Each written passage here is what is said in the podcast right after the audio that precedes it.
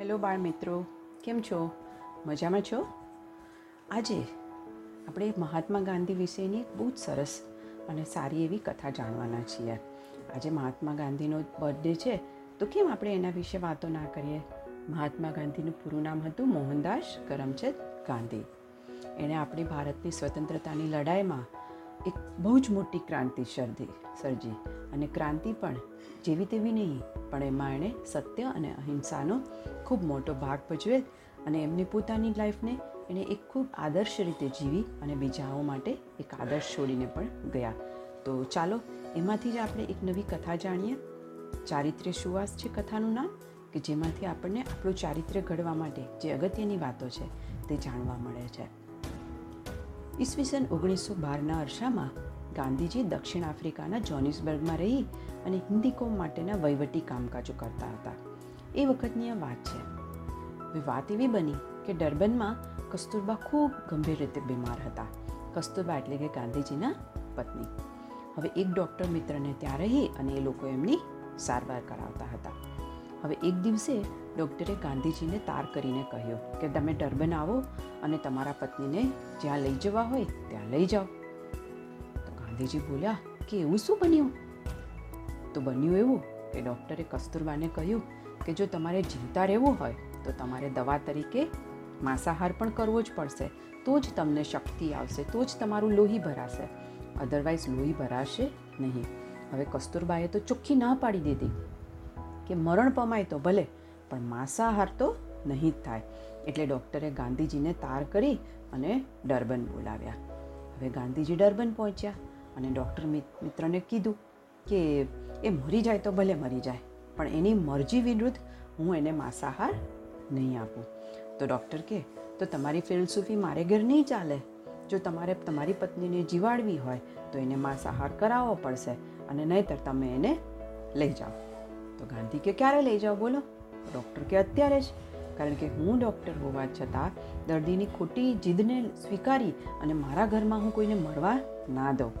હવે ગાંધીજીએ પોતાના દીકરાની સાથે કસ્તુરબાને પૂછ્યું અને તેમણે જવાબ દીધો કે તું મને અહીંથી જ લઈ જાઓ ને. મનખાદેવ વારે વારે નથી આવતો. તમારા ખોળામાં મરી જાઉં તો મરી જઈશ. પણ હવે મારાથી આ ધર્મ પરિવર્તન થશે નહીં. તો વાહરે કસ્તુરબા કેટલો એમનો દ્રઢ નિશ્ચય અને કેટલા સારા સંસ્કાર. આપણે લોકો તો આજકાલ ગમે ત્યાં જઈએ, આપણા સંસ્કારો ભૂલી જઈએ છીએ. મમ્મીએ કીધું હોય કે આ નહીં કરવાનું, તો એ તો પહેલાં કરીએ છીએ. અને પપ્પાએ કીધું હોય કે આ નહીં ખાવાનું, પેલું નહીં ખાવાનું, પીઝા ઓછા ખાઓ, પાસ્તા ઓછા ખાઓ, પણ આપણે માનીએ છીએ? નહીં ને? ત્યાંથી નીકળી અને ગાંધીજી કસ્તુરબા ટ્રાન્સવાલના પાટનગરથી એકવીસ માઇલ દૂર ટોલસ્ટોય ફાર્મમાં આવીને રહ્યા. કસ્તુરબા તો હજી બીમાર જ હતા. ગાંધીજીએ કસ્તુરબા ઉપર અનેક ઉપચારો કર્યા, પણ બધાય ઉપચારો નકામા.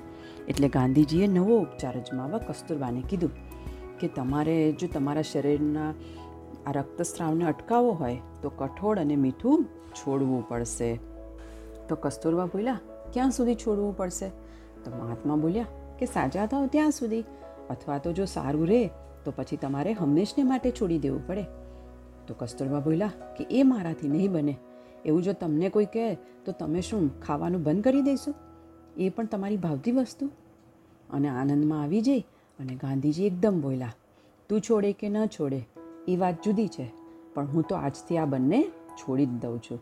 આમ ગાંધીજીના સ્વભાવને જાણનારી એની પત્નીએ પણ બૂમ પાડી કે, મને માફ કરી દો અને તમે તમારું વેણ પાછું ખેંચો.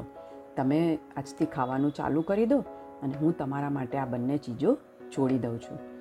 બાળકો પ્રસંગ તો બહુ નાનો છે, પણ જીવનમાં સૌએ યાદ રાખવા જેવું છે કે હંમેશા કોઈને સલાહ આપતા પહેલાં આપણે પોતે આપણી ઉપર આપણે કરી શકીએ છીએ કે નહીં એવું ધ્યાન આપવું જોઈએ. અસર હંમેશા આપણા કેરેક્ટરની પડે છે, વાતોની નહીં. ક્યારેક આપણે મોટા ભાઈ બહેન હોય એ આપણને સમજાવતા હોય, તો નાના ભાઈ બહેન ખાલી સમજી લેવું નહીં, પણ મોટા જે કરતા હોય એનું નાના અનુકરણ કરે છે. એટલે અસર વાતોની નથી થતી, પણ જોયાની થાય છે. આમ ગાંધી બાપુ અને કસ્તુરબા પાછળથી ભારતના કરોડો માનવીઓના હૃદયમાં છવાઈ ગયા. એની પાછળ એના સંસ્કાર અને આચરણનો સધાયેલો સુમેળ અને તેના વડે તેમના જીવનમાંથી આવતી સુવાસ કારણભૂત હતા. તો બાળકો, મજા આવી તમને? આવા અનેક મહાત્મા ગાંધીના સારા સારા ચારિત્ર્યના સુકરણના ઘણા બધા અંશો છે. પણ આજે આપણે આટલા જ માટે. કાલે ફરી મળીશું એક નવી વાર્તા સાથે. તો ફરી મળીએ. Goodbye, good night, and do take care of yourself.